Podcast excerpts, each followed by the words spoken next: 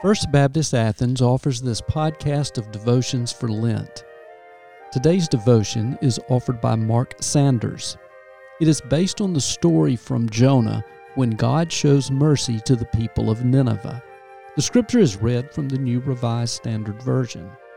The devotion begins with music provided by Sarah Delbene playing What Wondrous Love Is This, arranged for flute. Lay aside everything else for the next few minutes. Allow the music to settle your soul, making space to listen for God.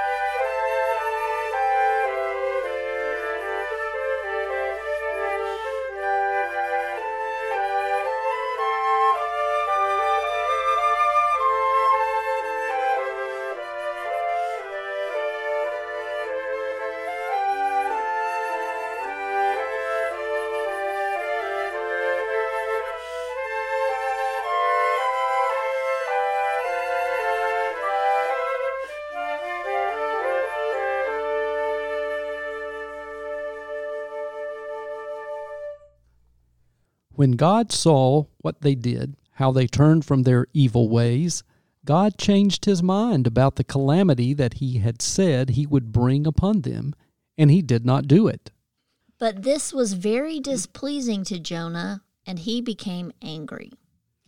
The Lord God appointed a bush and made it come up over Jonah to give shade over his head, to save him from his discomfort. So Jonah was very happy about the bush. But when dawn came up the next day, God appointed a worm that attacked the bush so that it withered. When the sun rose, God prepared a sultry east wind, and the sun beat down on the head of Jonah so that he was faint, and asked that he might die. He said, It is better for me to die than to live. But God said to Jonah, Is it right for you to be angry about the bush? And he said, Yes, angry enough to die. Then the Lord said, You are concerned about the bush for which you did not labor and which you did not grow. It came into being in a night and perished in a night. And should I not be concerned about Nineveh, that great city in which there are more than a hundred and twenty thousand persons who do not know their right hand from their left, and also many animals? It would be an understatement to say that Jonah's story is a roller coaster. From fleeing God after being called, to being caught in a great storm, only to find himself in the belly of a fish, Jonah's story leaves us with biblical whiplash even before we get to chapters 3 and 4. While Jonah surely heeds God's call at the beginning of chapter 3, in large part due to the salvation he had just experienced, what jumps out to me in this passage is how seemingly hypocritical, yet fundamentally human, Jonah's later actions are. In chapter 3, we see Jonah for the first time obey God's call to proclaim his word to the Ninevites. After having what was surely a near brush with death, I imagine Jonah was mortified and likely willing to do whatever God asked of him. I'm sure many of us have found ourselves praying for something, something we say we'll do anything for. God, if I can just pass this test, if I can just recover from this illness, if I can just get this job, I promise to never be ungrateful ever again and will live every day to the fullest. I, for one, have prayed this prayer, and I'll admit it's not too long after that I forget my promise. begin to move on, and maybe even find myself praying for something new soon after. Jonah's story is a textbook example of this inherent human condition we all share the condition that compels us to offer ourselves in moments of need, but then to eventually lose that perspective beyond fleeting moments or situations.